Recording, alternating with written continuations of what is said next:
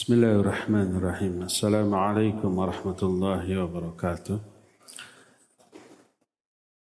الحمد لله الذي أرسل رسوله بالهدى ودين الحق ليظهره على الدين كله ولو كره المشركون وأشهد أن لا إله إلا الله وحده لا شريك له إقرارا به وتوحيدا وأشهد أن محمدا عبده ورسوله صلى الله عليه وعلى آله وأصحابه وسلم تسليما مزيدا وبعد أيها الإخوة عزني الله وإياكم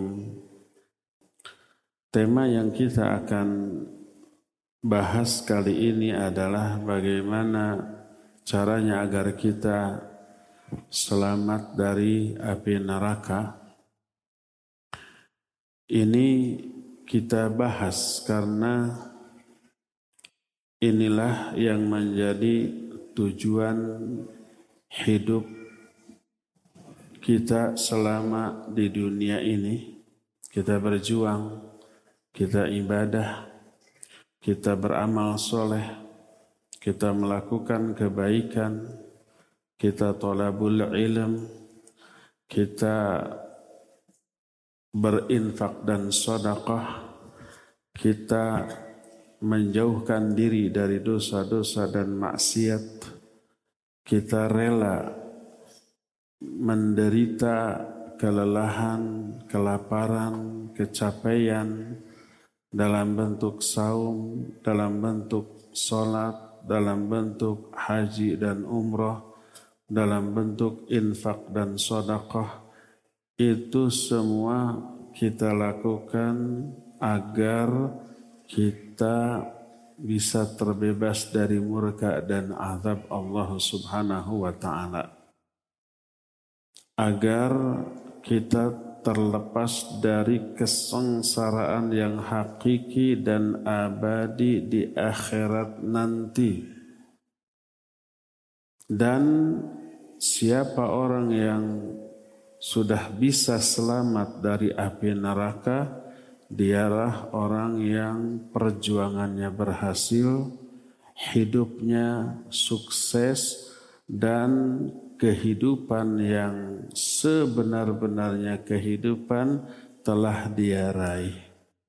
Sebagaimana firman Allah Azza wa Jalla, Allah menyatakan, "Faman zuhziha anin nar" wa udkhilal jannah faqad faza. Siapa orang yang sudah diselamatkan dari api neraka dan dimasukkan ke dalam surga, sungguh dia telah sukses. Sungguh dia telah berbahagia. Sebaliknya, orang yang tidak selamat dari api neraka, Orang itu telah Allah hinakan dengan sehina-hinanya. Sebagaimana firman Allah di dalam surah Ali Imran ketika menerangkan tentang ulul albab mereka menyatakan Rabbana ya Allah siapa saja orang yang engkau masukkan ke dalam neraka faqad akhzaitah. Rabbana man tudkhilin nar faqad akhzaitah. Ya Allah siapa saja orang yang sudah engkau masukkan ke dalam neraka berarti engkau telah benar-benar menghinakannya, merendahkannya. Tak ada kehinaan yang lebih hina daripada kehinaan yang teralami oleh ahli neraka, tak ada penderitaan yang lebih menderita daripada yang dialami oleh ahli neraka. Oleh karena itulah maka Allah wanti-wanti jaga diri kita, istri kita, anak cucu kita, seluruh anggota keluarga kita dari api neraka Ya ayyuhalladzina amanu qu anfusakum wa ahlikum nara. Hai orang-orang yang beriman, jaga diri-diri kalian dan keluarga kalian dari api neraka. Lalu Allah sedikit menggambarkan kondisi neraka yang harus kita hindari. Waquduhan nas wal hijarah. Kayu bakar api neraka itu terdiri dari manusia dan batu. Kita sudah terangkan yang dimaksud manusia adalah ahli neraka. Kita juga sudah jelaskan yang dimaksud batu di sini batu kibrit. Selain berhala ada batu kibrit. Kibrit itu bahasa kitanya batu belerang. Yang oleh Imam Ibn Qayyim rahimahullah Diterangkan batu kibrit atau belerang itu memiliki enam keutamaan atau kekhususan.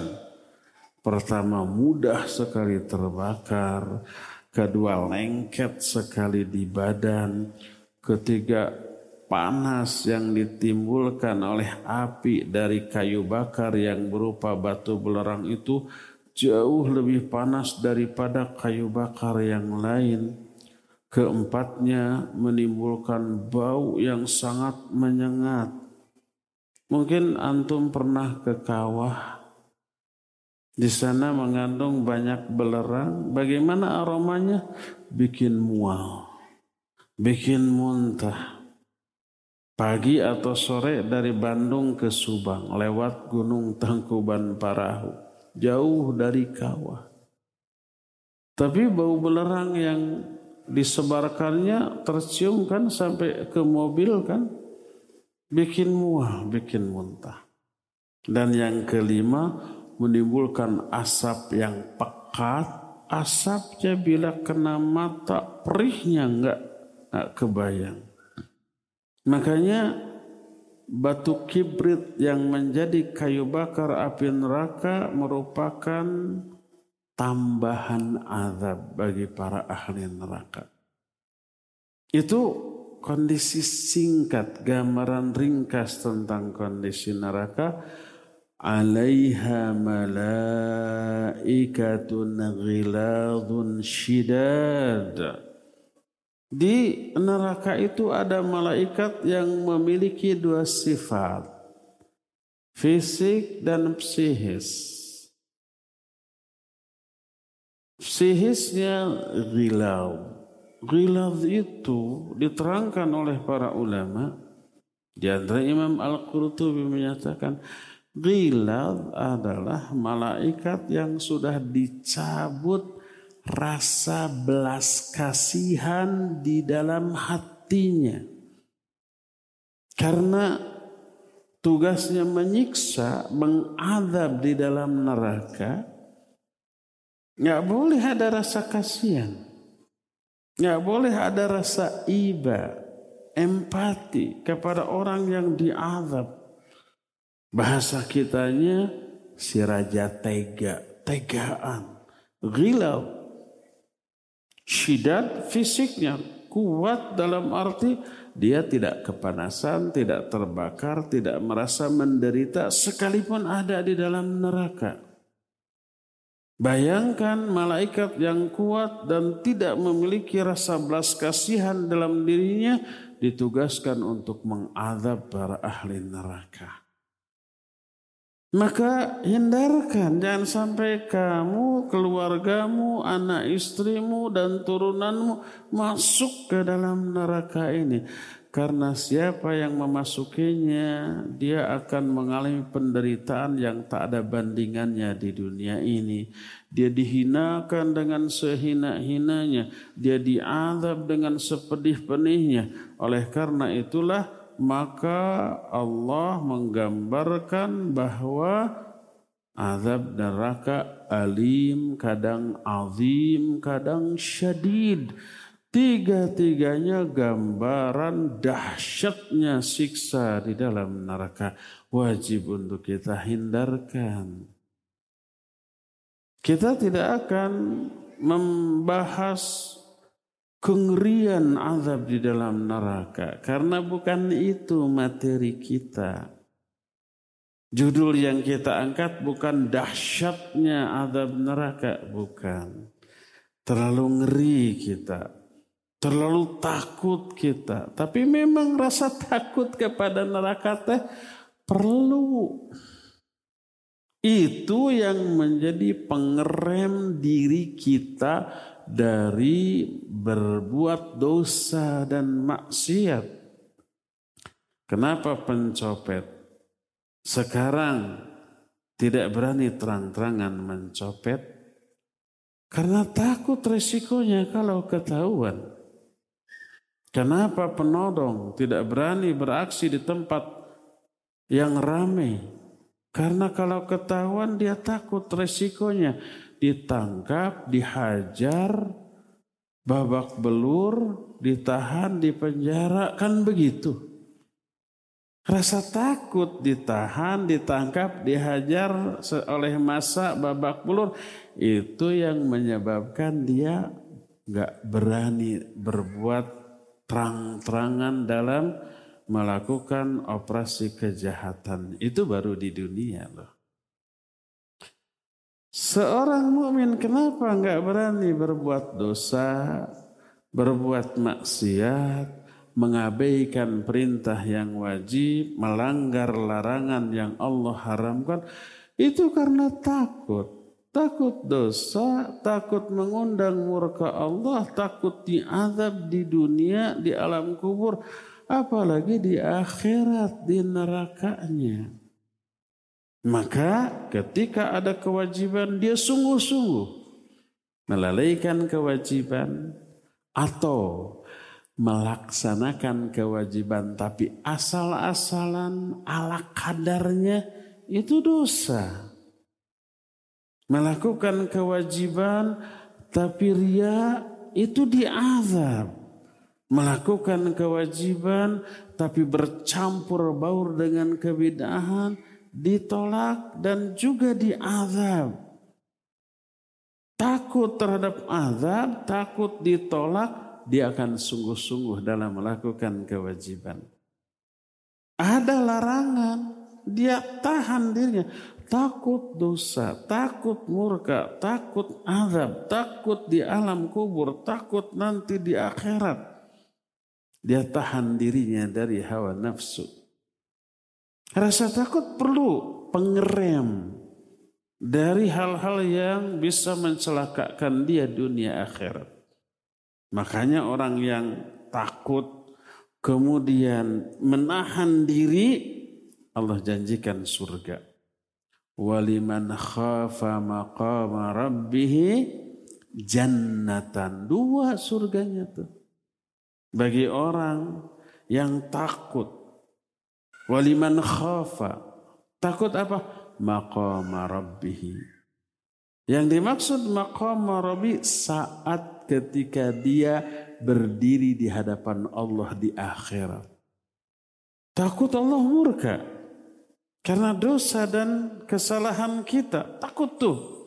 Makanya di dunia karena takut wanahan nafsa anil hawa. Dia tahan dirinya dari hawa nafsu. Karena takut terhadap kondisi ketika dia berdiri di hadapan Allah. Kata Allah jannatan, Allah berikan dua surga.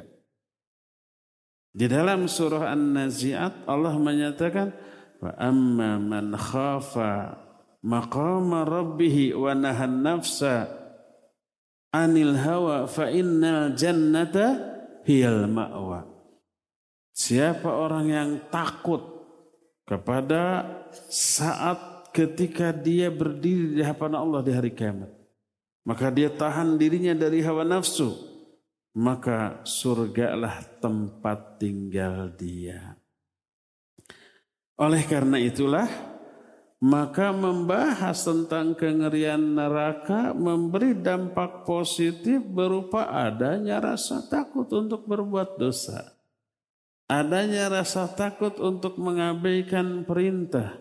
Adanya rasa takut untuk melanggar aturan-aturan Allah Azza karena azab neraka tidak ada tandingannya, tidak ada perbandingannya tidak ada yang semisal dengan seluruh penderitaan yang pernah teralami di dunia ini.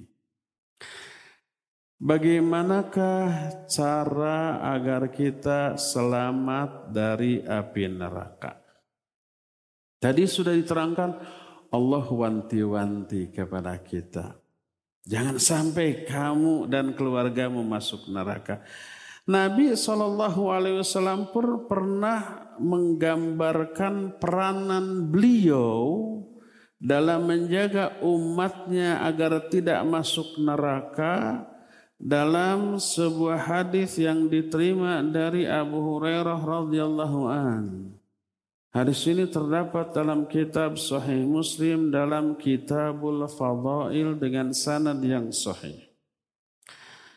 Kata beliau, "Mathali kamathali rajulin istayqada nara."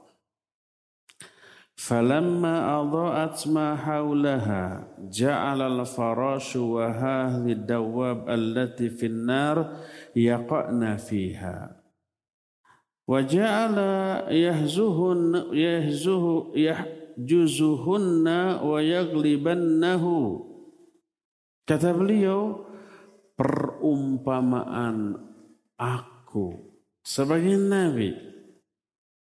Peran beliau di tengah manusia tak ubahnya seperti seseorang yang menyalakan api. Menerangi keadaan di sekitarnya. Datanglah serangga-serangga penyuka api.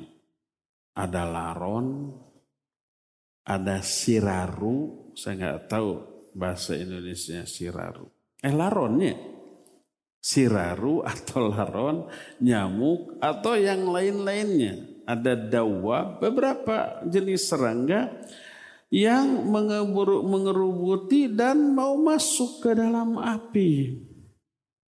Sementara aku mencegah agar serangga-serangga itu jauh dari api. Tapi kekehwe, ngeyel, ngotot, serangga penyuka api tetap mendatangi api, masuk ke dalamnya lalu mati terbakar, hangus, gosong. Walaupun sudah digebah, sudah dihalang-halangi.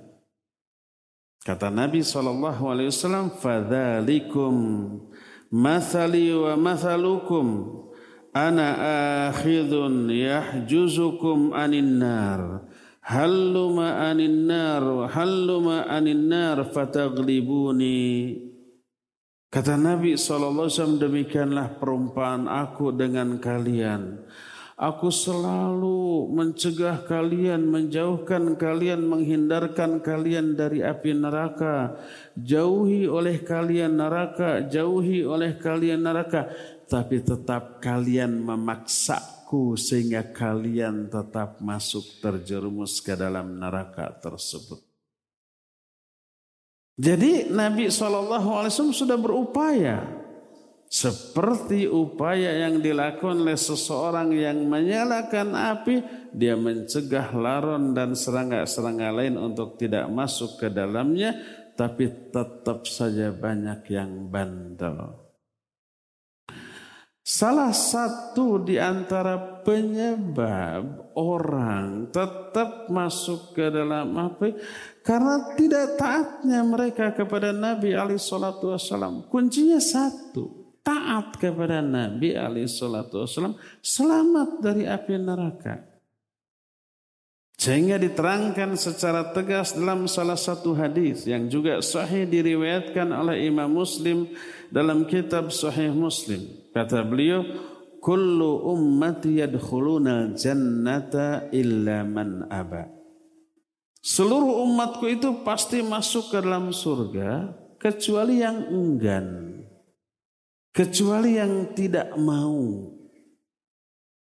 Ikhwan-ikhwan yang baru masuk itu sebelah kiri saya masih ada lahan kosong masuk sekitar 50 orang daimahnya.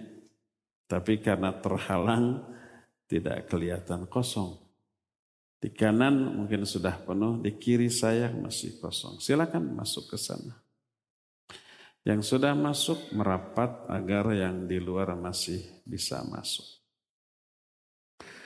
Kata Nabi SAW, Kullu ummati yadkhuluna jannata illa man aba. Seluruh umatku pasti masuk ke surga, kecuali bagi yang tidak mau.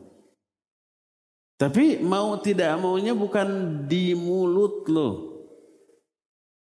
Sering orang yaquluna bi afwahihim ma laisa fi qulubihim. Orang sering lain di mulut, lain di hati. Ngomong A, hatinya B. Ngomongnya mau taat, hatinya ingkar. Kelakuannya juga ingkar. Kan gitu ya. Seluruh umatku pasti masuk surga kecuali bagi yang tidak mau. Kalau semua umat Nabi SAW ditanya, mau ke surga?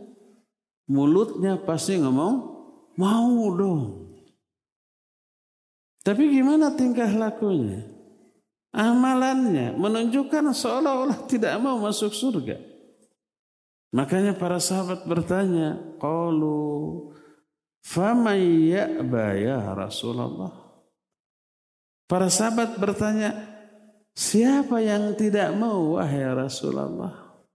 Beliau menjawab, Man ata'ani dakhala jannah wa man asani faqad aba.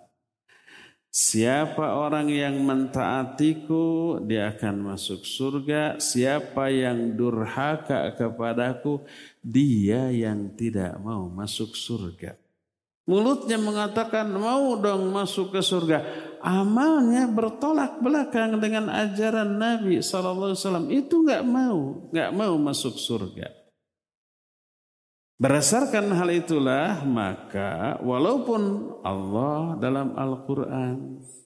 Nabi SAW dalam hadisnya berupaya secara kencang intensif, terus menerus. Awas, jangan sampai kalian terjerumus ke dalam neraka. Jangan sampai terjerumus ke dalam neraka. Kekehwe banyak orang yang mengabaikan perintah ini. Larangan ini. Wanti-wanti atau warning ini. Dan itu yang harus kita hindari. Bagaimana caranya agar kita terhindar dari api neraka? Ada beberapa poin. Poin pertama adalah tauhidkan Allah Azza wa Jalla. Esakan Allah dalam dua hal. Hal yang pertama dalam hal beribadah Maksud mentauhidkan Allah dalam beribadah, ibadahlah hanya kepada Allah. Jangan dicampur ibadah kepada yang lain. Apa pun bentuk ibadah itu. Karena ibadah itu bentuknya banyak. Ada ruku dan sujud hanya kepada Allah.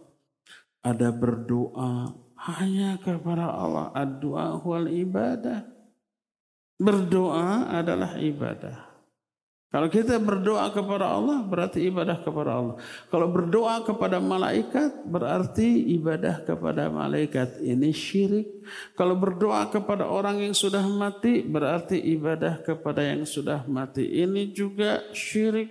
Menduakan Allah dalam hal ibadah. Kepada Allah ibadah, ke yang lain juga ibadah. Ini syirik. Ini tidak bertauhid. Seluruh lafaz ibadah dalam Al-Quran maknanya tauhid. Wa ma khalaqtul jinna wal insa illa illa liya'budun ay illa liyuwahhidun. Itu penafsiran Ibnu Abbas yang dikutip oleh para mufassirin oleh Imam Ibnu Jarir, oleh Imam Ibnu Kathir. Tidaklah aku ciptakan jin dan manusia kecuali hanya untuk beribadah kepadaku. Maksudnya untuk mentauhidkan aku dalam ibadah. Iyaka na'budu. Hanya kepada engkau ya Allah kami ibadah. Maknanya Iyaka nuwahidu. Hanya engkau yang kami tauhidkan. Asalkan Allah, tauhidkan Allah pertama dalam hal ibadah. Kedua, tauhidkan Allah dalam hal niat ketika beribadah kepada Allah. Jangan sampai ibadahnya kepada Allah niatnya dibagi dua. Sebagian untuk meraih apa yang ada di sisi Allah, sebagian untuk meraih apa yang ada di sisi manusia. Pujiannya, apresiasinya, penilaiannya, berarti menduakan Allah dalam hal niat ibadah. Namanya bisa ria, bisa sum'ah atau yang sejenisnya. Kita sholat 90% untuk meraih ridho Allah, cinta Allah, pahala dari Allah, rahmat dari Allah, ampunan dari Allah, itu bagus. Tapi 10% siapa tahu ada yang lihat sholat saya lalu memuji, lalu memberikan apresiasi, lalu memberikan komen yang positif. Nah, membagi dua niat. Ria. Apa akibatnya? Selain ditolak, diazab. Fawailul lil musallin celaka akan kena azab orang yang sholat. Salah satu penyebabnya alladzina hum yuraun ria di dalam sholatnya. Jadi dia tidak mentauhidkan Allah dalam hal niat. Tauhidkan Allah dalam dua hal tersebut. Siapa yang mentauhidkan Allah dijamin dia akan selamat dari api neraka. Karena banyak dalil, ayat, hadis yang sahih menerangkan. Saking banyaknya kita tidak akan membahas seluruhnya cukup satu saja. Karena poin yang harus kita bahaskan cukup banyak, waktunya terbatas.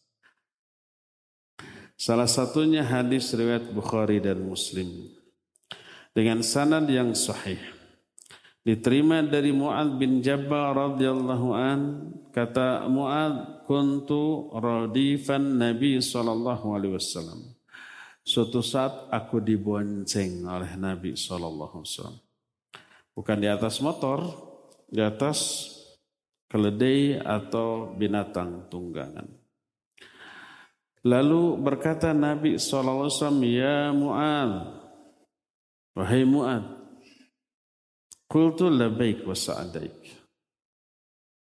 Aku menjawab labaik ya Rasulullah. Aku memenuhi panggilanmu dengan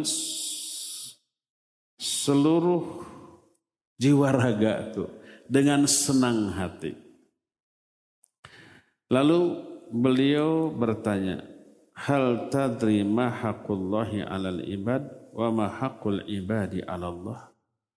Tahu nggak kamu? Apa hak Allah atas hamba-hambanya? Dan apa hak hamba atas Allah?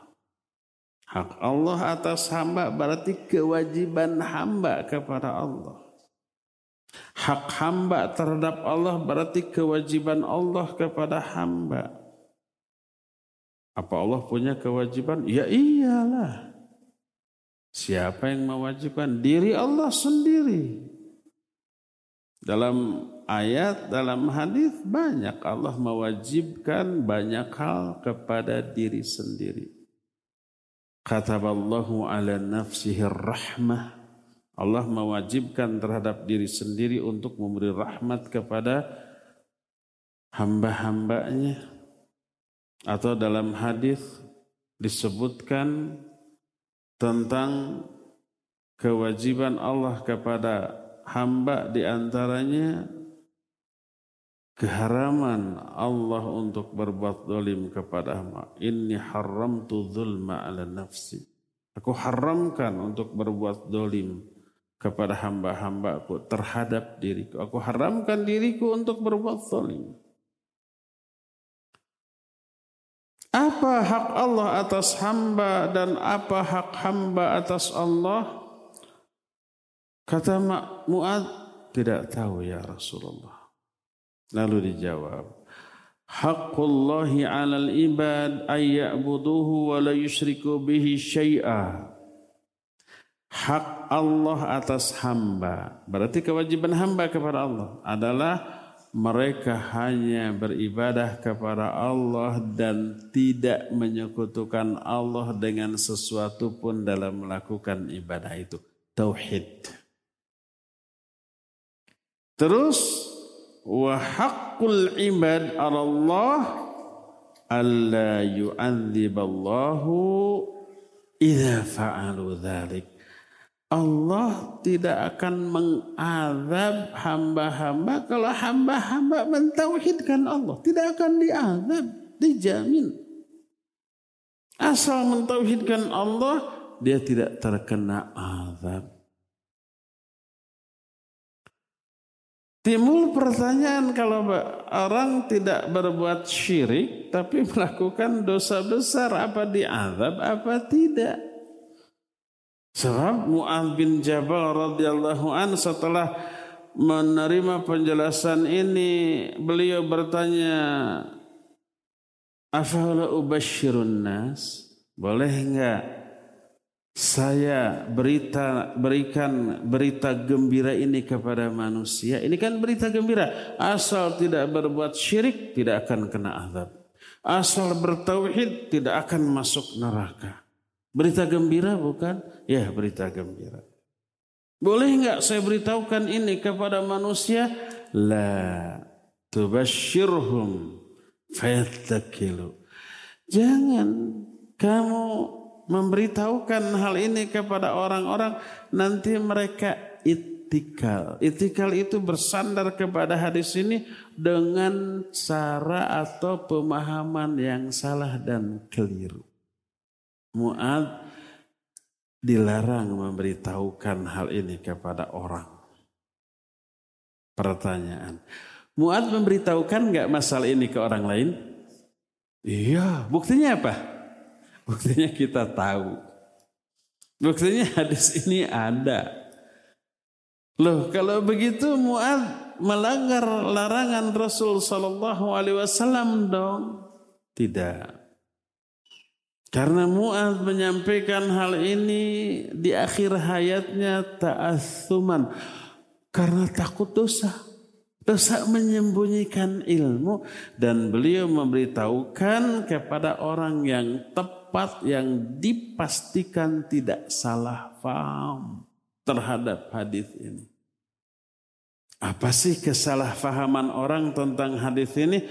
Kesalahpahamannya asal tidak musyrik, asal bertauhid, nggak apa-apa, berdosa juga, maksiat juga, dia judi, dia mabuk, dia maling, dia zina.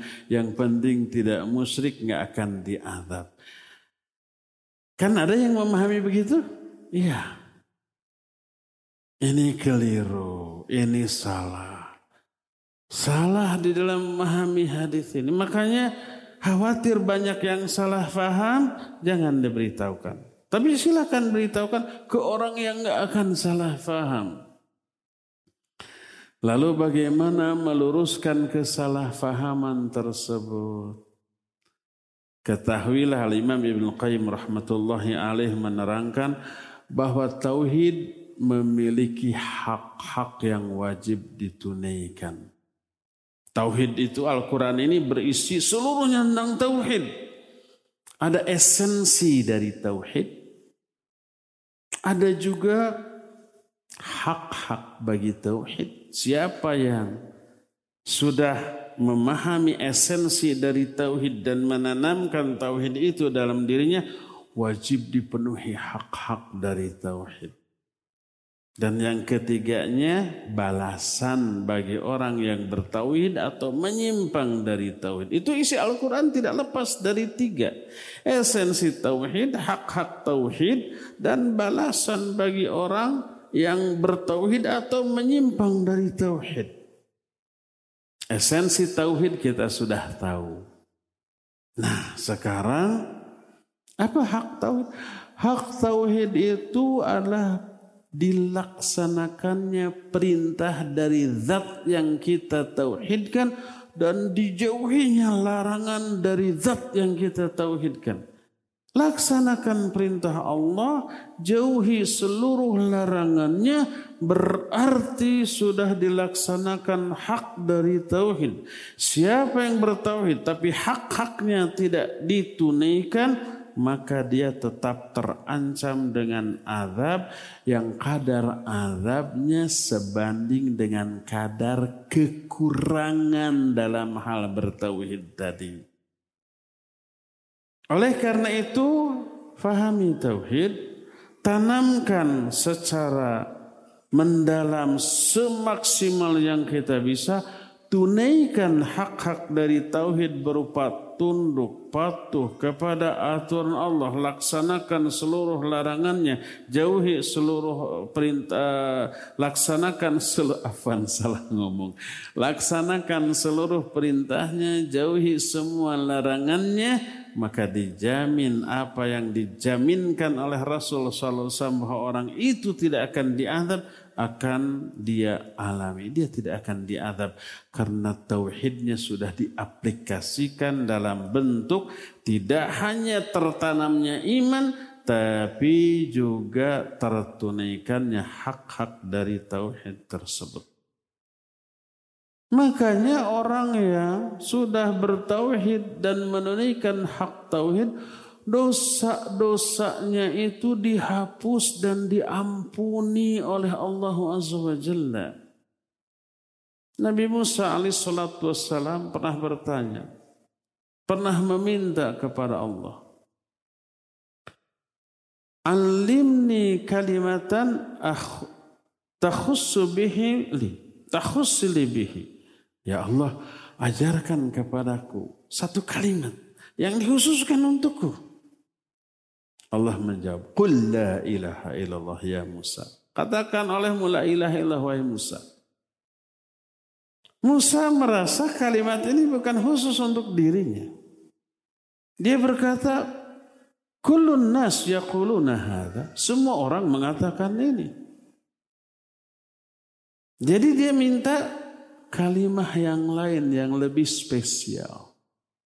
Lalu Allah Azza wa Jalla menjawab, Ya Musa, seandainya kalimah la ilaha illallah disimpan di satu daun timbangan, dan tujuh lapis langit, tujuh lapis bumi disimpan di daun timbangan yang lain, niscaya akan lebih berat kepada kalimat tauhid la ilaha illallah. Maknanya kalimat tauhid ini bisa menghapus dosa sepenuh langit dan bumi. Dan ini dibahas oleh para ulama dalam bab fadlu tauhid. Dan inilah hal pertama yang akan menyelamatkan manusia dari azab neraka. Yang kedua, poin yang kedua yang juga bisa menyelamatkan seseorang dari api neraka tentu saja minta perlindungan kepada Allah Azza wa Jalla dari api neraka. Berdoa. Itu yang menyebabkan Nabi SAW menekankan kita untuk berlindung kepada Allah dari empat hal dalam solat, dalam tahiyat. Allahumma inni a'udzubika min azabi jahannam wa min azabil qabr. Ya Allah, aku berlindung kepada Engkau dari azab jahannam dan juga azab qabr. Al-Quran menyatakan wa minhum may yaqul rabbana atina fid dunya hasanah fil akhirati hasanah wa qina azaban nar. Selamatkan kami dari api neraka. Juga doa mm, ulul albab. Rabbana innana sami'na munadiyan yunadi lil imani an aminu bi rabbikum fa amanna rabbana faghfir lana dhunubana wa qina azaban nar dan seterusnya. Apa efeknya? Pertama, ada jaminan. Surga dan neraka merespon doa setiap hamba yang berkaitan dengan diri mereka. Kalau kita minta surga kepada Allah, surga dengar. Lalu ikut mendoakan kepada Allah. Surga dan neraka ini bisa bicara. Al-Quran hadis menerangkan surga dan neraka bisa bicara. Di antara surah Qaf, Yauma naqulu li jahannam halim talati. Pada hari itu Allah berfirman kepada neraka, kamu sudah penuh. Neraka menjawab, hal mim mazid, masih ada tambahan enggak? Merespon. Surga bisa bicara, neraka bisa bicara. Surga neraka merespon doa hamba. Ketika ada hamba berkata, Ya Allah masukkan saya ke dalam surga, surga mendukung penuh. Ya Allah masukkan dia ke dalam diriku.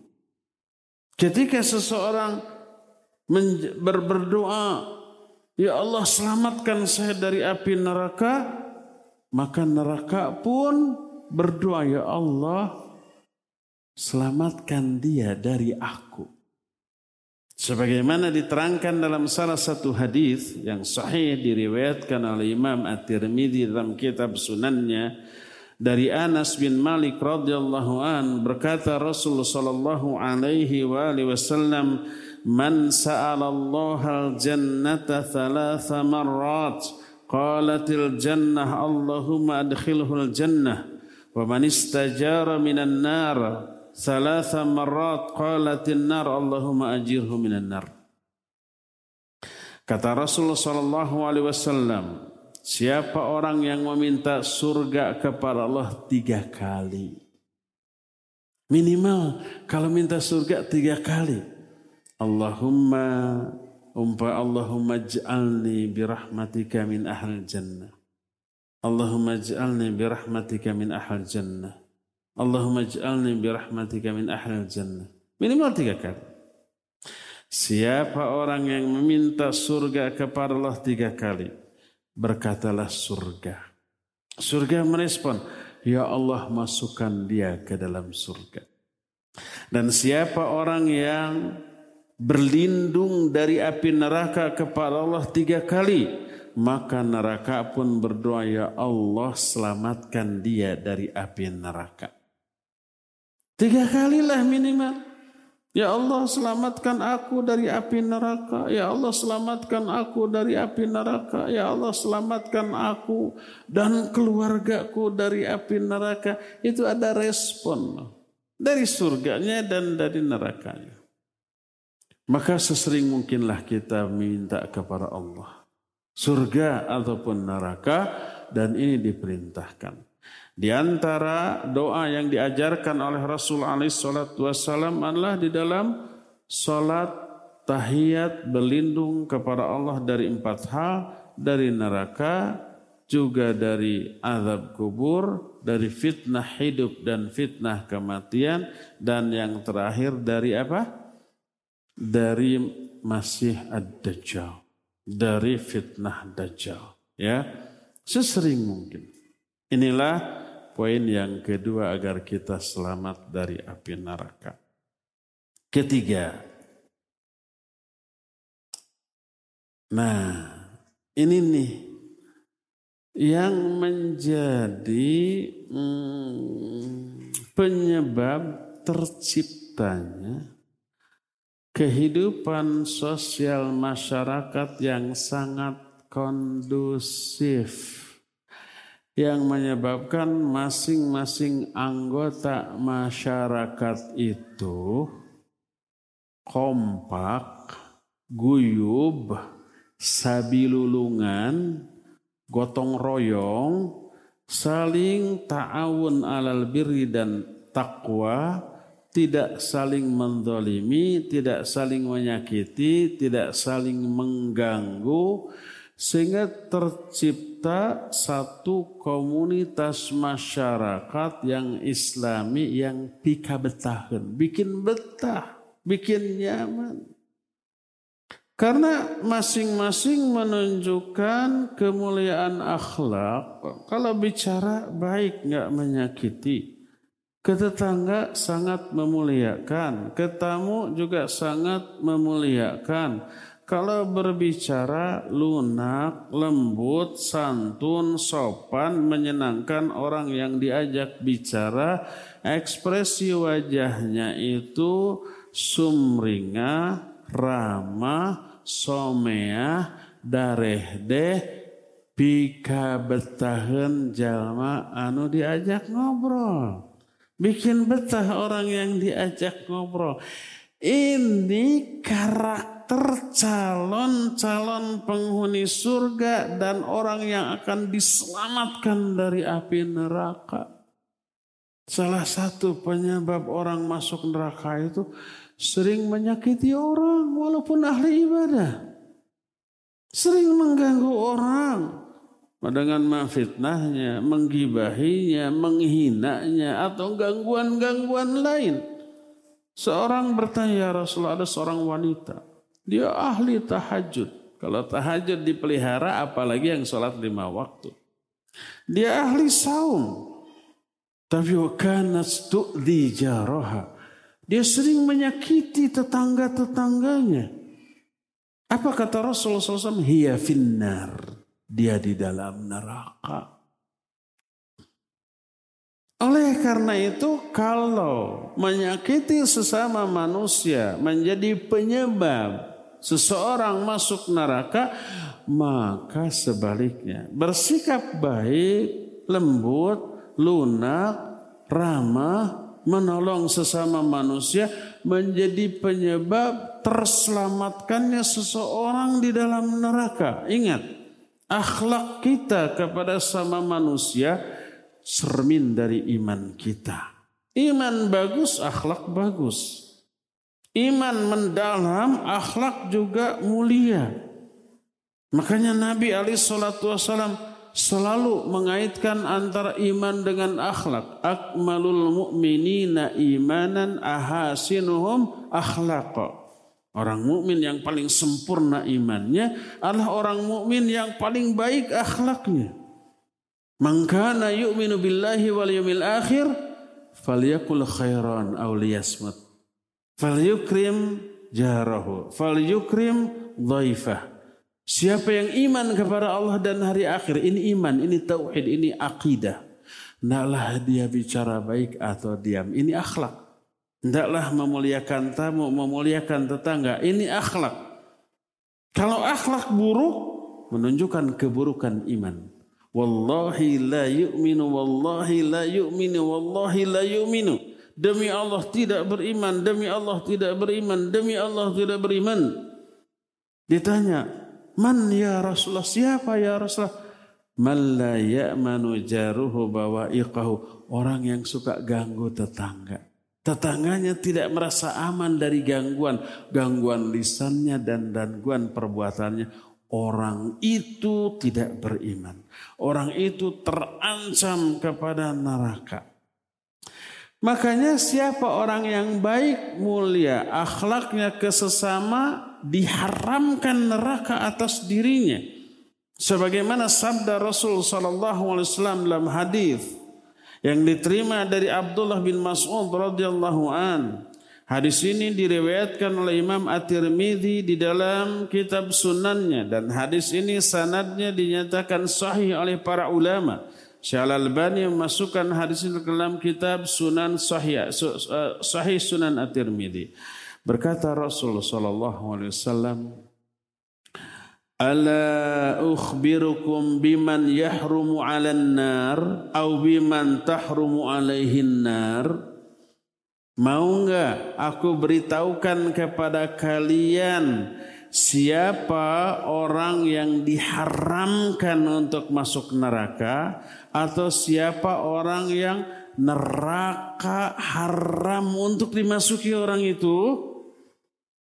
Lalu beliau menerangkan kullu qaribin hayyinin sahalin Orang yang memiliki tiga karakter akhlak ketika bermuamalah, berinteraksi, bergaul dengan sesama manusia. Pertama qarib, dia akrab, dekat, tidak jaim. Walaupun orang menyebut SKSD sebodoh amat. Tahu SKSD? Bukan satelit komunikasi, eh, sistem komunikasi satelit palapa. Dulu ada SKSD itu singkatan dari sistem komunikasi satelit palapa. Eh, satelit domestik. SKSD menurut anak muda sekarang mah sok kenal sok dekat. Sebodoh amat penilaian orang. Yang penting saya bukan sok tapi benar-benar kenal dan dekat. Ramah. Qarib. Kedua, hayyin. Makna hayyin itu orangnya itu easy going. Aduh, naon tah terjemah nantinya ramah, bermudah-mudahan di dalam mengurus apa namanya urus eh, mengurus atau berurusan dengan orang. Kalau umpamanya hmm, berjual beli mudah, kalau dia pembeli nawarnya tidak kebangetan. Ini berapa? 10 ribu, 500 aja ya. Kalau dia menjual juga tidak kebangetan kemahalannya. Ya asal ada untung sudah. Pembeli asal sudah merasa itu butuh dan uangnya ada sudah. Kalau tahu untungnya gede biarkan infak dan sedekah bagi dia ya. Ini mas sudah yang menjualnya orang kelihatan nggak punya terbatas berapa ini mang bala-bala gitu. E, 2003 seratusan aja ya. Aduh, untung lagi nggak berapa itu ya. Masih ditawar juga. Sudah ambil, ambil, ambil. Berapaan? Lima ribu, kasih sepuluh ribu. Sudah.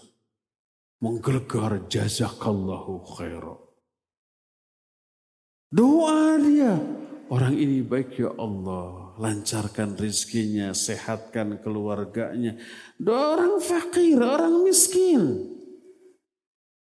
yang tulus karena diberi dengan pemberian nggak seberapa, cuma lima ribu kelebihannya. Coba antum parkir motor, parkir mobil. Biasanya motor 2000, mobil paling 5000, coba kasih 10.000, 20.000. Dan si tukang parkir teh menggelegar jazakallahu khairu.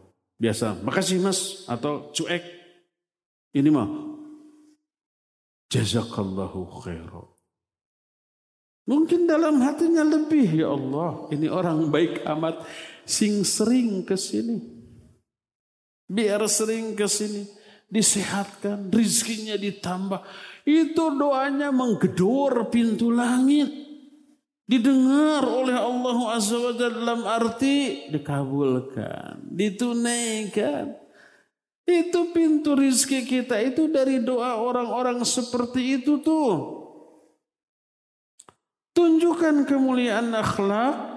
Nabi SAW menyatakan neraka haram atas orang tersebut. Karena kemuliaan akhlak. Oleh karena itu Abu Hurairah radhiyallahu an menyatakan suila Rasulullah sallallahu alaihi wasallam an aktsari ma yudkhilin nasal jannah. Nabi Shallallahu alaihi wasallam ditanya tentang penyebab terbanyak manusia masuk ke dalam surga. Beliau menjawab dua, at-taqwa wa husnul khuluq. Takwa dan kemuliaan akhlak. Wasuila Rasul SAW an aktsari ma yudkhilin nasan nar. Nabi juga ditanya penyebab terbanyak orang masuk ke dalam neraka. Beliau menjawab juga dua. Al-fam wal faraj. Mulut dan faraj.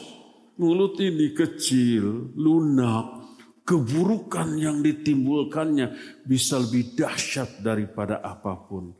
Dia bisa syirik, dia, dia bisa kufur, dia bisa mengatakan hal yang bid'ah, dia bisa dosa, maksiat, bisa menyakiti, bisa berdusta, bisa bergibah, bisa berfitnah, bisa mencela dan seterusnya dan seterusnya. Keburukannya luar biasa kalau tidak dikendalikan dengan kendali syar'i. Berdasarkan hal itu ada. Maka salah satu penyebab orang terhindar selamat dari neraka adalah kemuliaan akhlak. Inilah yang kedua apa ketiga? Ketiga. Keempat. Penyebab keempat orang terhindar dari api neraka adalah nangis. Tapi bukan sembarang tangisan. Bukan nangis cengeng, ngelamar akhwat ditolak, nangis. Penyebab surga. Bukan. Bukan itu. Nangis karena takut dosa. Atas dosa yang pernah dilakukan, takut azab. Takut dimurkai oleh Allah subhanahu wa ta'ala. Takut masuk ke dalam neraka. Nah, tangisan seperti ini yang menyebabkan orang tersebut akan dihindarkan dari api neraka. Tangis yang lahir dari rasa takut kepada azab dan murka Allah Azza wa Jalla diterangkan oleh beberapa hadis yang sahih. Di antaranya hadis riwayat Imam At-Tirmidzi dari Ibnu Abbas radhiyallahu anhu. Berkata Rasul sallallahu alaihi wasallam, "Ainan la tamassahuman nar."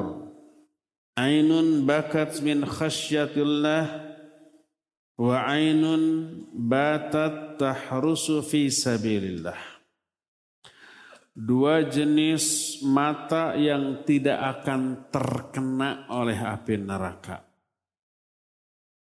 Yang pertama adalah mata yang menangis karena takut kepada Allah. Yang kedua, mata yang begadang karena berjaga-jaga di jalan Allah. Tukang ngaronda.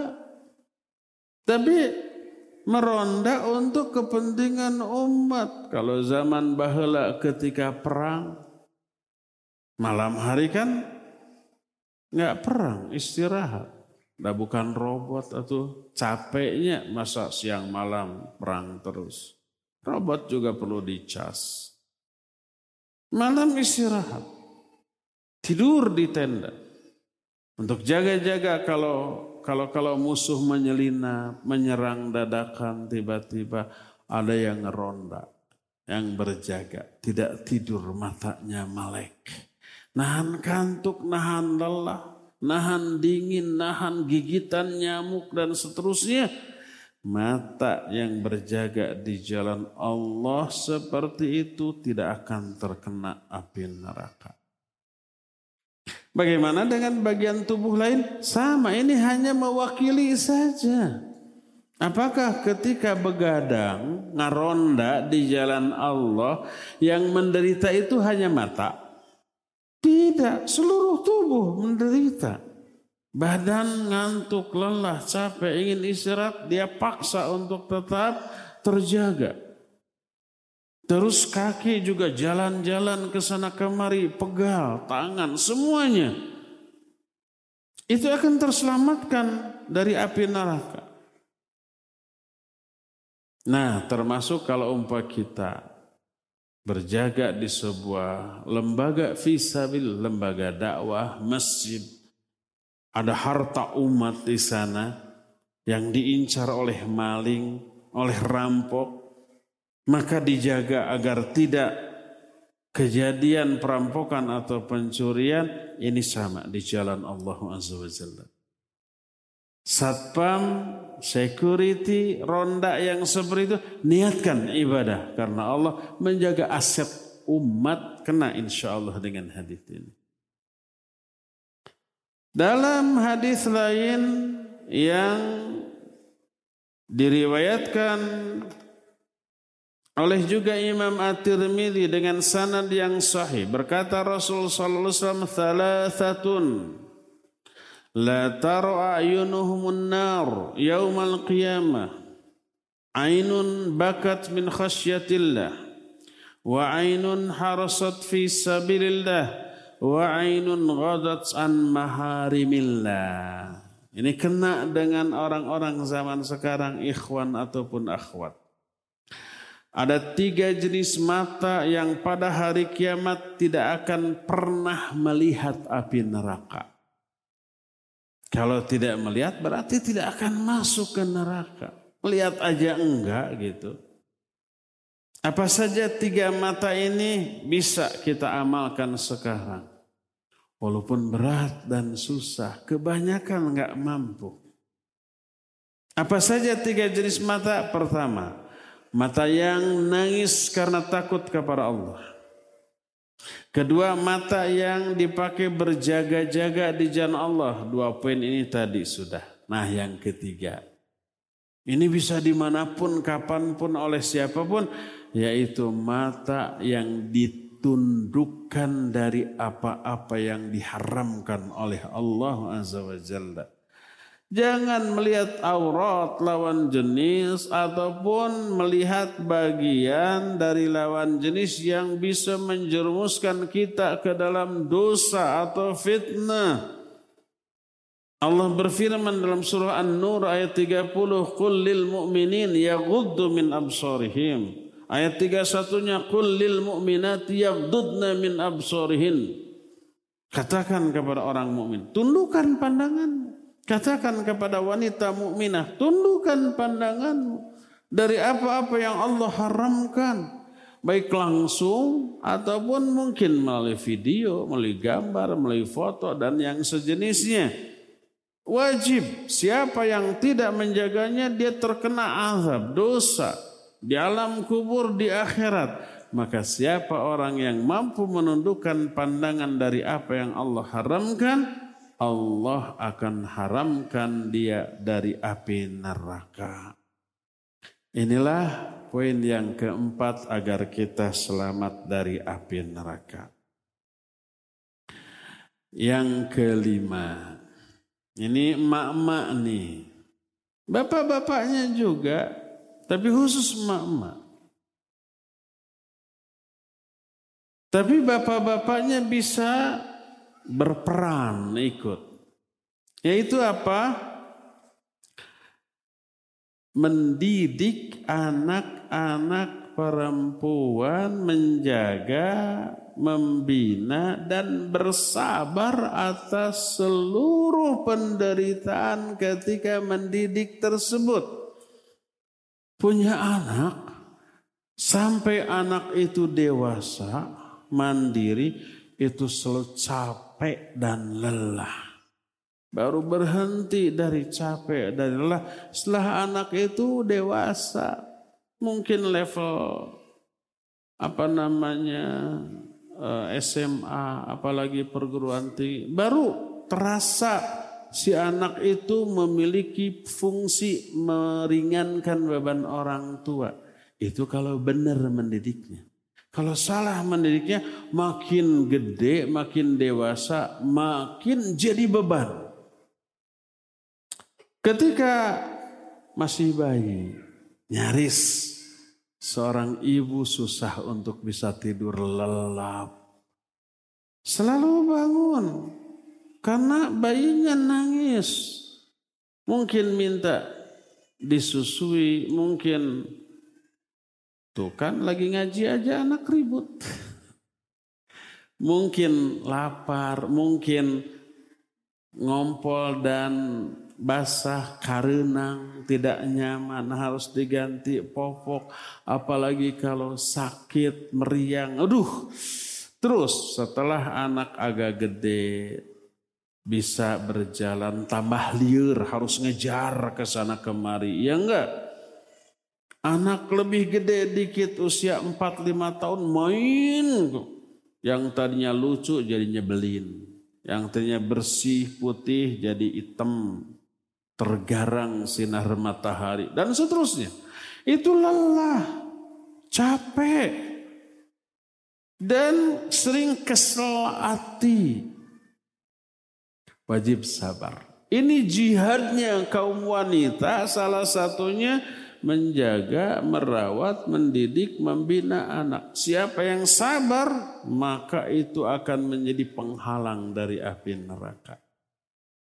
Sebagaimana dinyatakan dalam salah satu hadis yang diterima dari Uqbah bin Amir radhiyallahu an.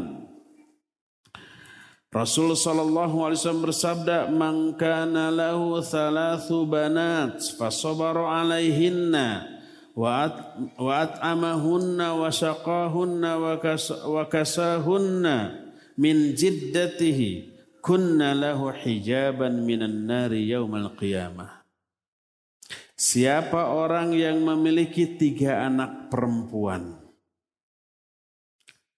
dia sabar terhadap anak-anaknya ini memberi makan, memberi minum, memberi pakaian dari hasil usahanya sendiri, maka mereka akan menjadi hijab dari api neraka pada hari kiamat bagi kedua orang tuanya. Nah, di sini sahih riwayat Imam Ibnu Majah. Aisyah radhiyallahu anha menceritakan satu kisah yang membuat dia takjub. Kata Aisyah, dakhalat imra'atun ma'aha ibnatan laha tas'alu falam tajid indi syai'an ghaira tamrah fa'ataituha iyyaha faqasamatha baina ibnataiha wa lam ta'kul minha thumma qamat fakharajat fadakhala an-nabiy sallallahu alaihi wasallam fa akhbartuhu faqal man ibtuliya min hadhil banat bisyai'in kunna lahu sitran minan nar. Datang seorang wanita membawa kedua putrinya yang masih kecil minta sesuatu mengemis lapar nggak punya makanan Aku tidak memiliki makanan apa pun kecuali sebutir kurma. Sebutir saja. Aku berikan sebutir kurma itu. La tahtaqiranna minal ma'rufi syai'a. Jangan menganggap enteng kebaikan walaupun sedikit. Kita punya sebutir kasih. Jangan sampai ah percuma sebutir belum. Dimakan sendiri. Jangan. Kasih ke dia. Aku kasih ke wanita itu, wanita itu membagi dua. Sebutir kurma. Dua potong kurma ini diberikan kepada kedua putrinya. Dia sendiri tidak makan. Lebih mendahulukan kepentingan kedua putrinya. Setelah dikasih gitu, dia bangkit lalu pergi. Setelah itu datanglah Nabi Wasallam. Aku ceritakan kisahku barusan. Apa kata beliau? Siapa orang yang diuji dengan anak perempuan, apa pun bentuk ujian, termasuk beratnya memberi nafkah, beratnya mendidik, memberi baju, ditekankan perempuan karena ngurus anak perempuan lebih repot daripada ngurus anak lelaki. Kalau mandiin kan rambutnya lebih panjang ya. Lebih repot. Kalau laki-laki mah dugul. Banjur oke sekalian nggak apa-apa. Kalau wanita nggak bisa. Setelah dimandiin kemudian pakai baju. Kalau laki-laki mah sudah, udah boleh nang. Nggak perlu disisir ini mah perlu disisir. Sisirnya nggak bisa sebentar dua bentar.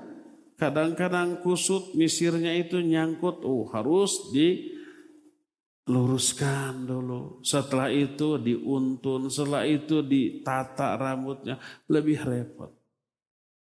Siapa orang yang diuji dengan anak perempuan dan dia sabar atas hal tersebut, maka hal itu akan menjadi penghalang bagi orang tuanya dari api neraka. Makanya emak-emak yang memiliki anak kemudian merasa repot itu jihadnya di sana pahala.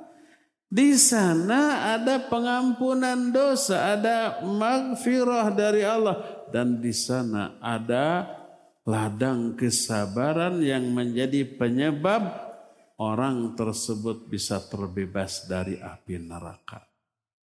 Inilah penyebab yang keberapa? Kelima ya. Penyebab kelima orang bisa terbebas dari api neraka yaitu sabar di dalam mengurus anak-anak. Penyebab yang keenam.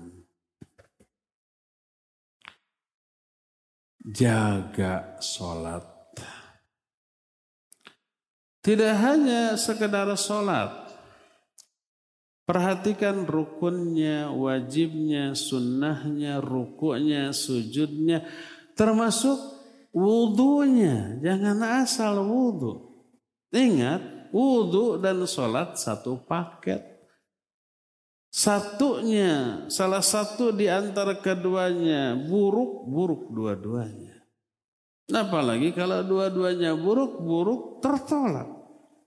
Perhatikan ketika wudhu. Jangan sampai ada yang terlewat. Sempurnakan wudhunya. Setelah wudhu sempurna laksanakan sholat. Perhatikan waktunya. Perhatikan juga rukunya, sujudnya, rukun dan wajib serta sunnah-sunnah sholat. Laksanakan sesempurna yang kita mampu, maka haram neraka atasnya.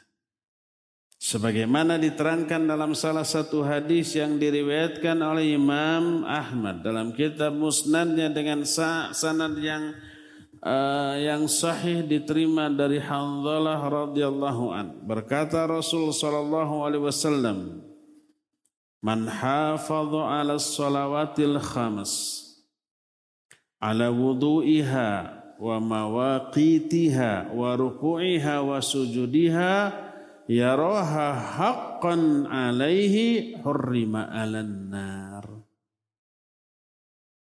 Siapa orang yang memelihara sholat yang lima waktu.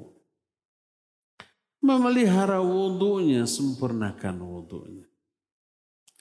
Memelihara waktu-waktunya di awal waktu, tidak ditunda-tunda, tidak dinanti-nanti, Lakukan di awal waktu untuk laki-laki berjamaah bersama imam di masjid. Jangan sampai absen tanpa adanya uzur.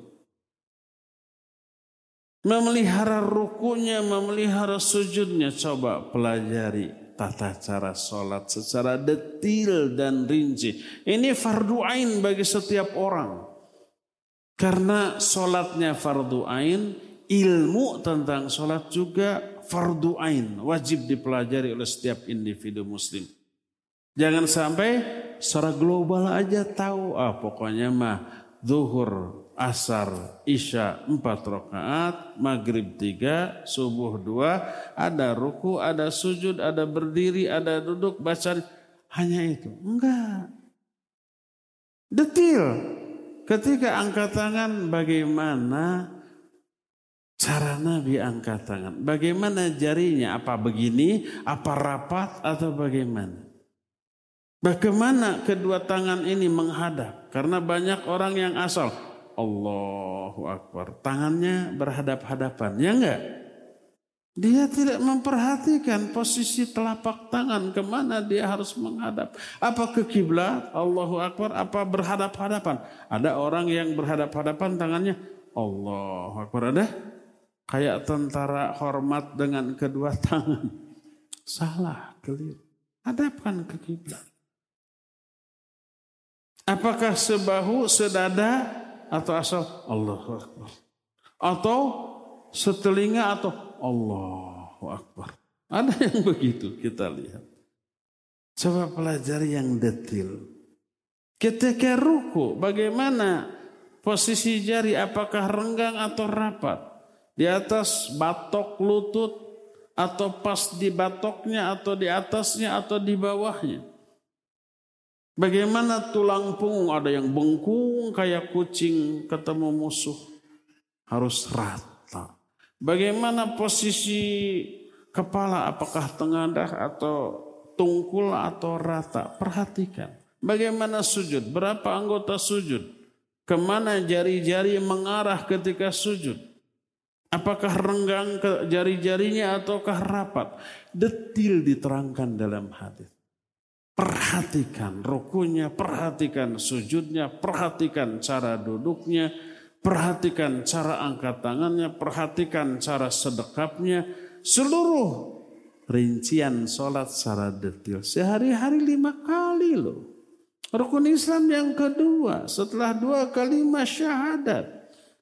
Masa luput dari perhatian kita? Pelihara itu. Siapa yang memelihara sholatnya yang lima waktu, memelihara wudhunya, waktunya, rukunya, sujudnya. Terus, ya roha haqqan alaihi. Dia memandang hal itu merupakan kewajiban pokok atas dirinya. Merupakan hak Allah yang wajib dia tunaikan. Ini untuk menunaikan hak Allah dalam sholat kita maka hurrima nar orang ini diharamkan masuk neraka. Kalau orang yang sholat asal-asalan dalam segala segi terancam neraka. Fawailul lil musallin alladina hum an sholatihim sahun. Celaka orang yang sholat, orang yang lalai. Lalai dalam sholatnya dalam segala hal. Tidak khusyuk. Lalai dalam hikmah sholat seusai sholat, lalai dalam waktunya ditunda-tunda, lalai dalam cara mengerjakannya asal-asalan terancam fawailul lil musallin. Maka orang yang memelihara sholat dari seluruh aspek haram neraka atasnya karena dia sudah menunaikan hak Allah subhanahu wa ta'ala. Inilah poin yang keberapa? Keenam yang bisa menyelamatkan kita dari neraka. Sholat. Jangan asal sholat, jangan ala kadarnya. Ini hak Allah. Kepada orang saja kita nggak berani melakukan kewajiban ala kadarnya. Apalagi untuk Allah. Poin ketujuh. Bagi ikhwan dan akhwat yang masih punya orang tua, ayah dan ibu. Itu peluang untuk bisa selamat dari api neraka loh. Berbuat baiklah kepada mereka, itu penyebab selamatnya si anak dari api neraka.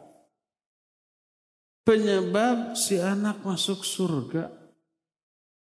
Banyak di sini yang masih punya orang tua. Ya, saya yakin lebih banyak yang masih punya orang tua dibanding yang sudah tiada.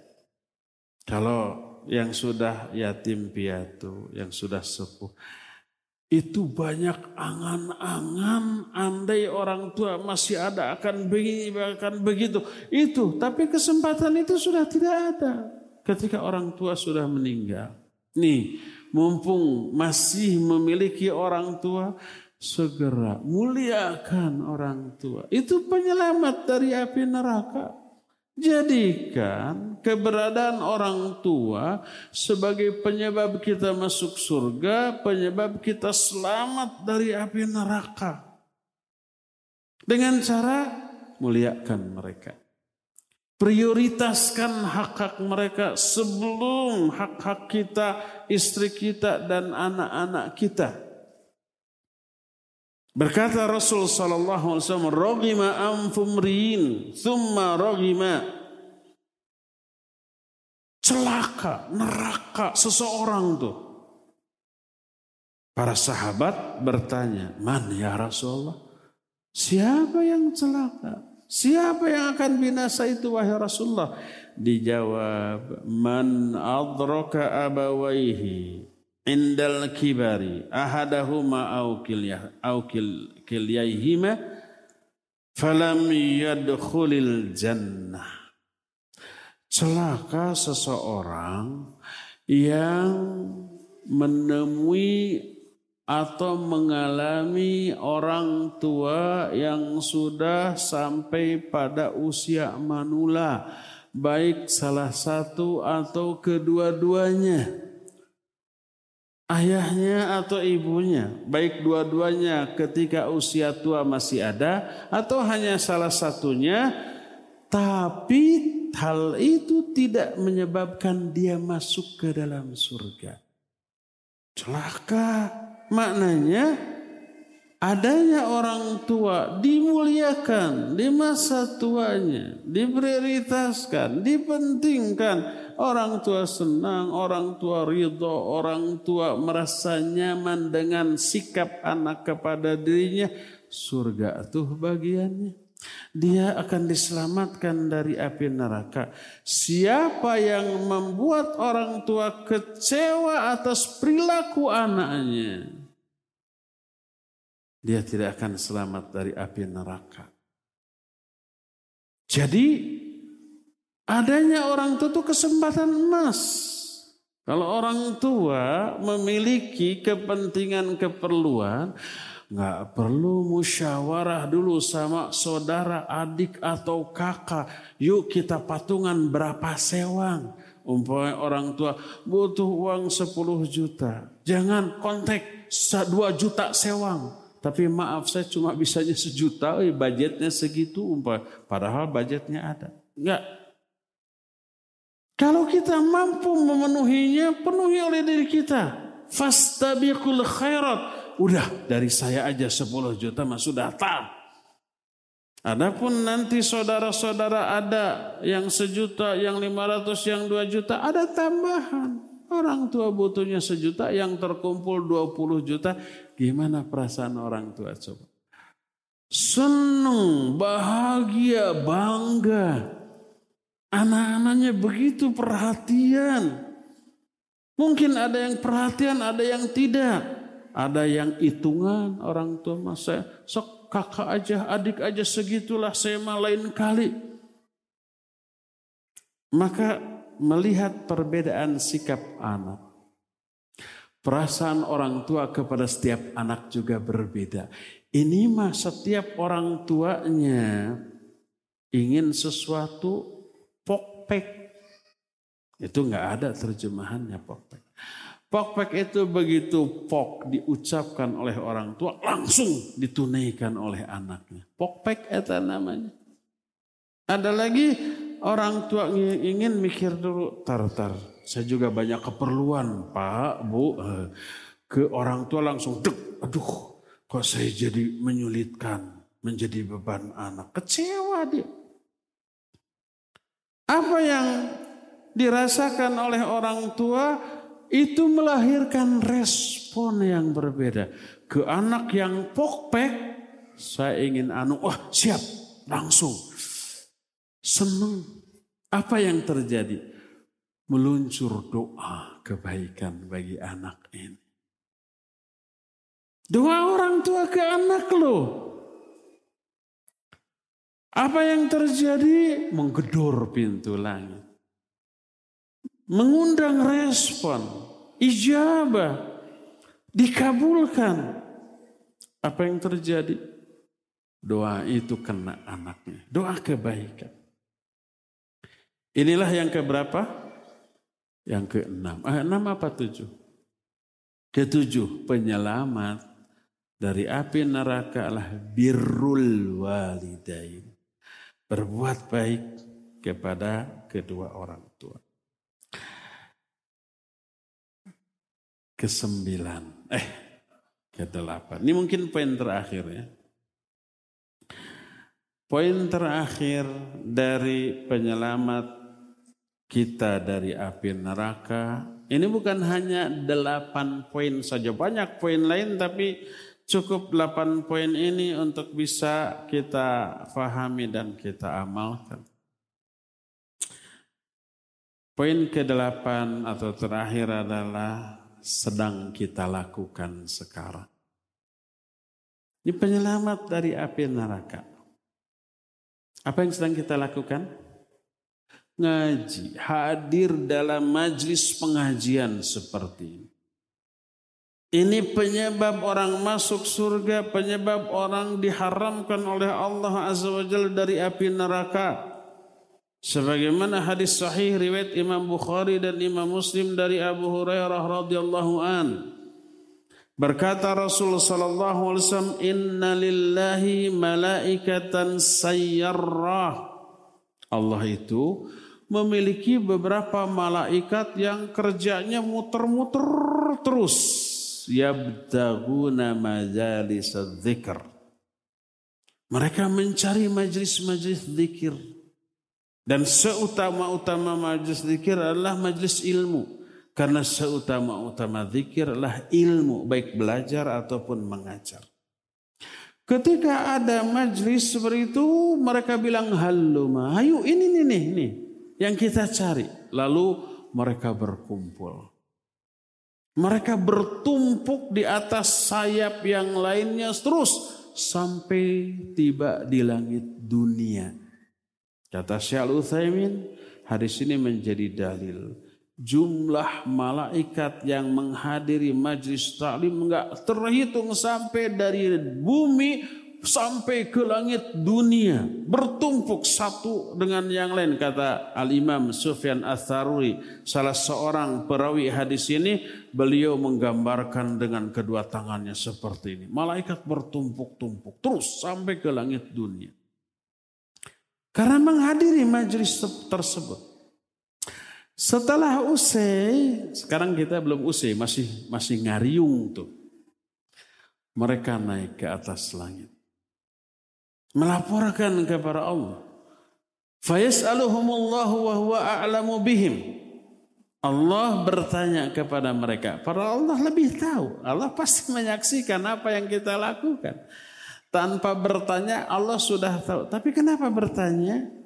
Ikhbar. Informasi memberitahukan kepada kita tentang adanya dialog dan kejadian ini. Kata Allah, "Kaifa taraktum ibadi?" Atau min aina jitum dari mana kamu? Para malaikat menjawab, "Ji'na min indi ibadika ya Allah." Kami datang dari hamba-hambamu. Mereka bertasbih, mereka bertakbir, mereka bertahmid, mereka bertahlil. Kata Allah, apa yang mereka inginkan. Kata para malaikat, yarjuna jannataka. Mereka meminta surgamu ya Allah. Hal hal ro'au jannati. Apakah mereka sudah pernah melihat surgaku? Dijawab belum. Fakaifa ida ro'au jannati. Bagaimana kalau mereka melihat surgaku? Pasti mereka akan sungguh-sungguh lagi.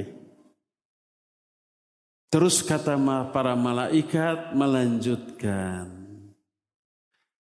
Wayastajirunaka. Mereka minta perlindungan kepadamu ya Allah. Wa mimma yastajirunah. Dari apa mereka minta perlindungan? Min narika. Dari nerakamu ya Allah. Hal ro'au nari, apa mereka pernah melihat nerakaku? Belum.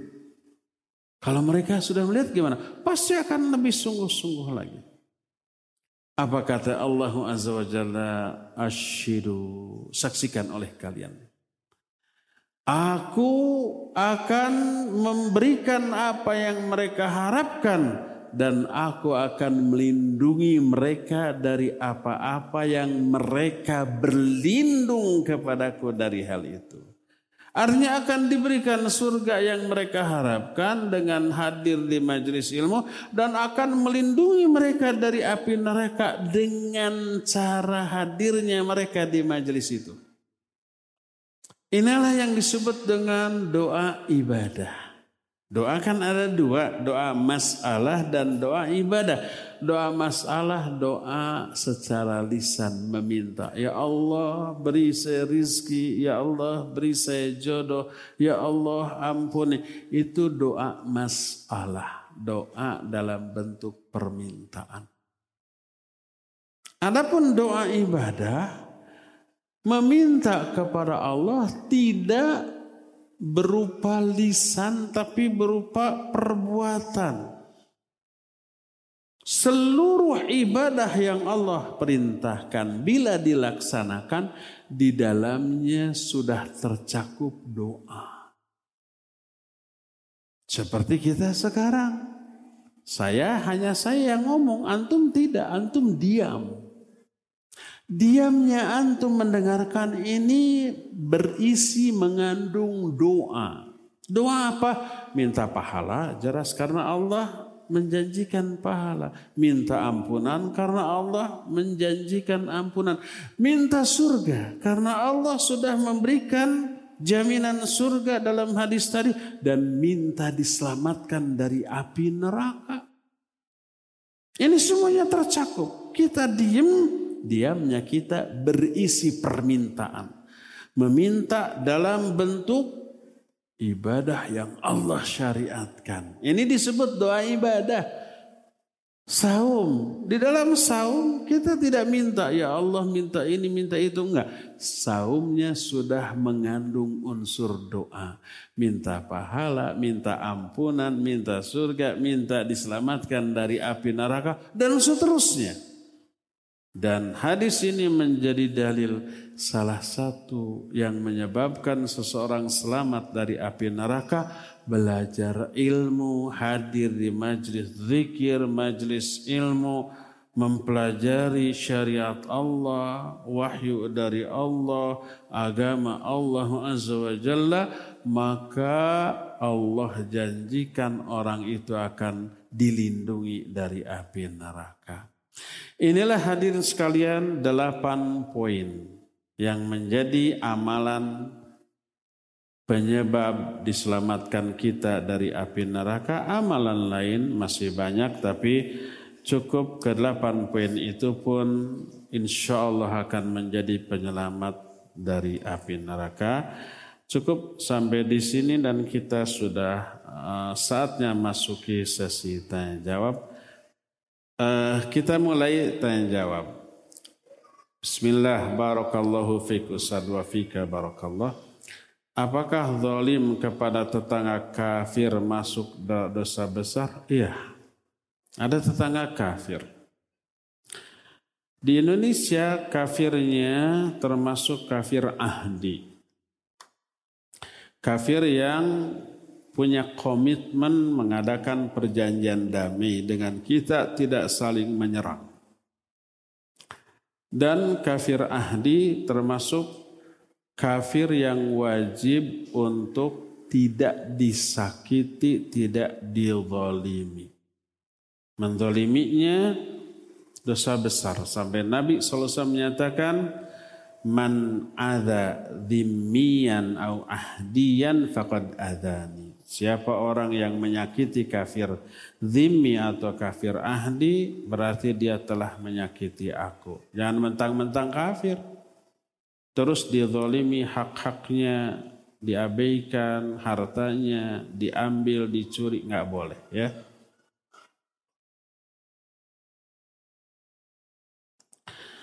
Kapan pengajian di Sipaganti dimulai? Nggak tahu. Doakan saja.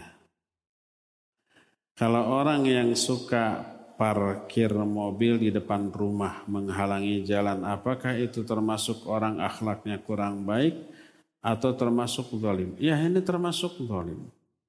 Punya mobil, nggak punya garasi. Zalim. Parkir di pinggir jalan menghalangi jalan orang. Apalagi parkirnya di depan rumah kita. Kita mau keluar mobil, keluar motor, keluar sepeda nggak bisa terhalang. Hak kita dilanggar. Zalim, ya zalim. Ya. Jadi kalau mau punya mobil, siapkan dulu garasi. Atau garasi punya, tapi males memasukkannya karena garasinya bersih harus dipel lagi. Akhirnya di pinggir jalan, maka tidak boleh ya.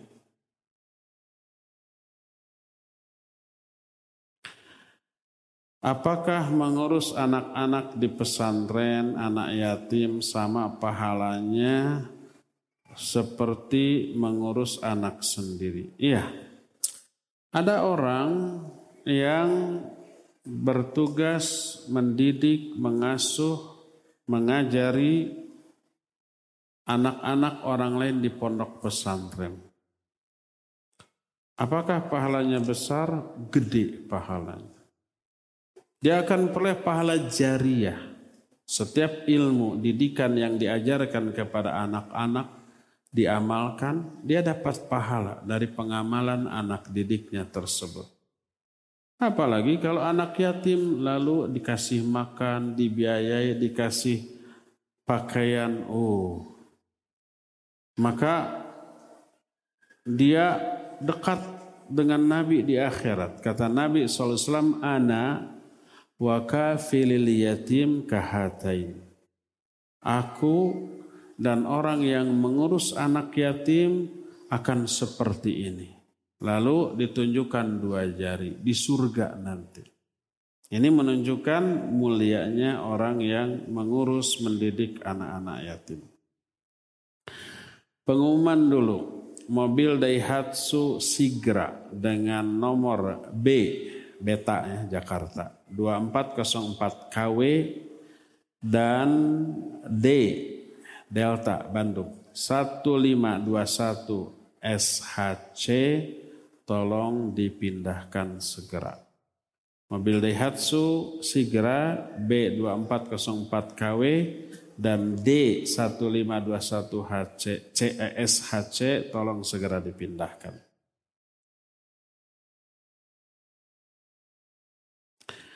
Tadi disebutkan bahwa menyempurnakan wudhu dan sholat akan terhindar dari neraka. Pertanyaan. Seringkali keadaan seorang wanita yang memiliki bayi yang masih beberapa bulan sering menunda sholat karena harus menyusui anak dan terkadang menjamak sholat antara maghrib dengan isya. Karena waktu maghrib sebentar, sementara anak perlu disusui. Apakah wanita menyusui mendapat uzur dan masih dapat keutamaan seperti yang disebutkan di atas? Taib. Pertama, kalau melepas susuan dari anak tidak menimbulkan madarat, begitu dilepas anak diam, maka lepaslah sholat dulu di awal waktu dan tidak boleh menjadi uzur untuk menunda waktu sholat. Kecuali melepas susuan menimbulkan madar. Begitu dilepas nangis, teriak-teriak. Mengganggu semua orang di rumah itu. Ya, itu bisa jadi uzur.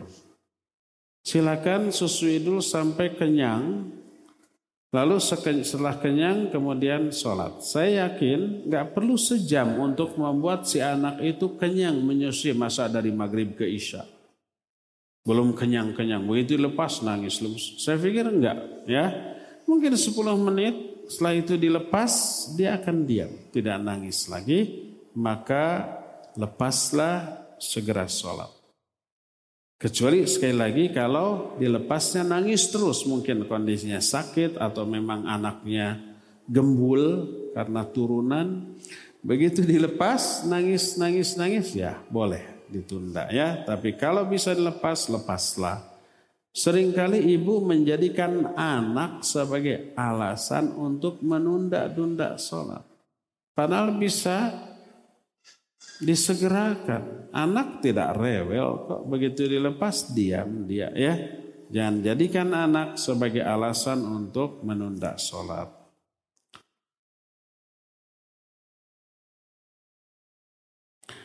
Apa amalan yang berpahala besar dan berat dalam timbangan? Naura 3 D BISC anak sekolah ini. Ada berapa amalan ringan tapi berat di timbangan. Pertama, membaca tasbih dan tahmid.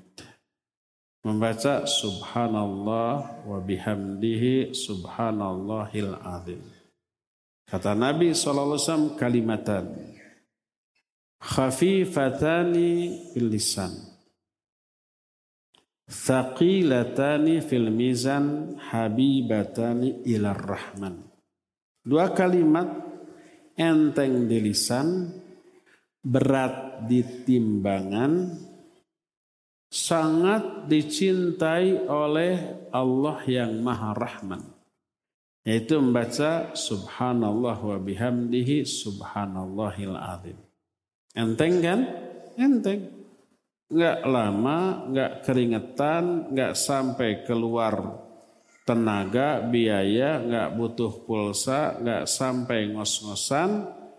Subhanallah wa bihamdi subhanallahil azim, tapi berat di timbangan. Ya, itu salah satunya.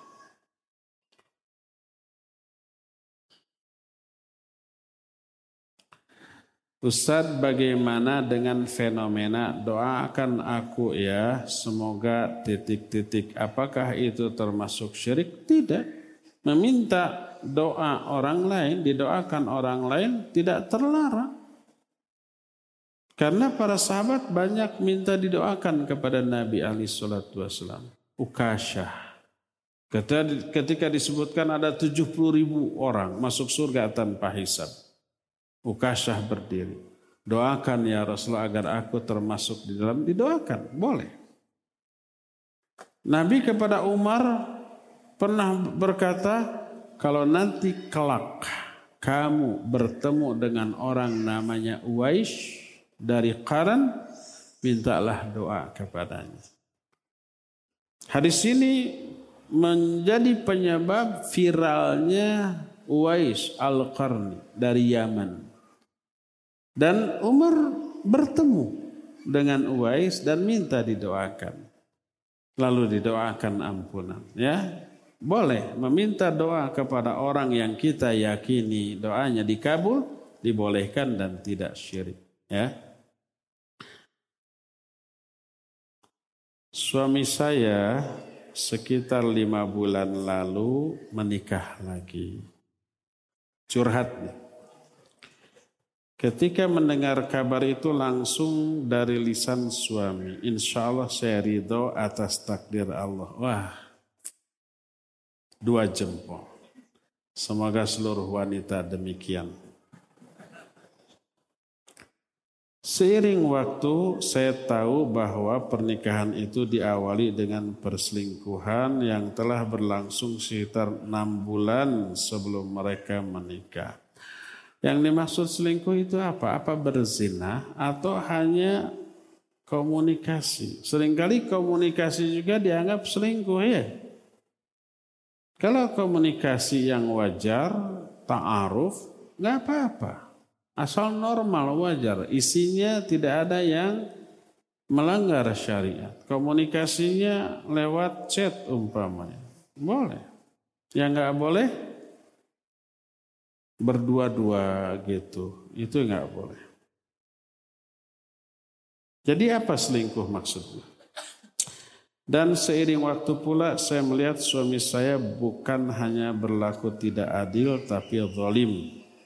Mengurangi kewajiban sebagai ayah dan suami. Sekarang sudah empat bulan saya tidak diberi nafkah batin. Tagih apa yang harus saya lakukan? Apa saya masih harus bersabar? Iya terus sabar. Dan berupaya mempertahankan pernikahan demi anak-anak. Tidak hanya demi anak-anak, demi dia juga. Apakah dengan bercerai dia lebih baik? Belum tentu. Ya, Coba introspeksi. Empat bulan kenapa suaminya tidak menggaulinya? Coba introspeksi. Mungkin tidak punya hasrat karena sikap si istri setelah dimadu. Dia jadi cuek, dia jadi kurang memperdulikan kondisinya. Pas suami punya hasrat, belum mandi tiga hari, nyengir. Gimana punya hasrat? Pas punya ingin, ingin punya hasrat, lihat ekspresi istrinya manyun gitu ya cemberut, gimana mau berhasrat? Coba Perbaiki umumnya ini bukan pengalaman saya. Tapi pengalaman orang yang sudah mengalami lalu cerita. Umumnya kalau seorang suami berpoligami, sikap istri pertama biasanya lebih baik. Karena takut terkalahkan oleh madunya ya enggak? Ya dia jadi dandan terus ya, pakai lipstick, pakai parfum, terus ke suami menjadi lebih mesra, menjadi lebih agresif. Umumnya kayak gitu. Sekali lagi ini bukan pengalaman pribadi. Tapi pengalaman orang yang sudah mengalami lalu menceritakan itu ke saya. Tidak itu nama ngabibita. Mungkin dia bermaksud memotivasi saya. Apa saya tidak termotivasi? Ya iyalah. Umumnya begitu. Tapi kok mungkin ya, mungkin sekali lagi Hilangnya hasrat suami ke istri salah satu penyebab sikap dan kondisi istri.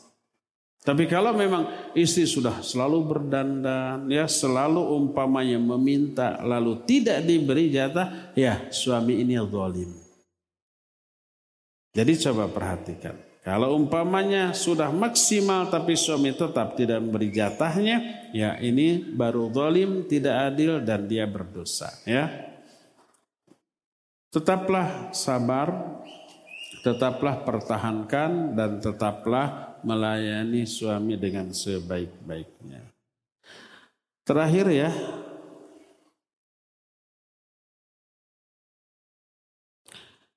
izin bertanya, bagaimana hukum menyandarkan sebuah kalimat kepada Allah?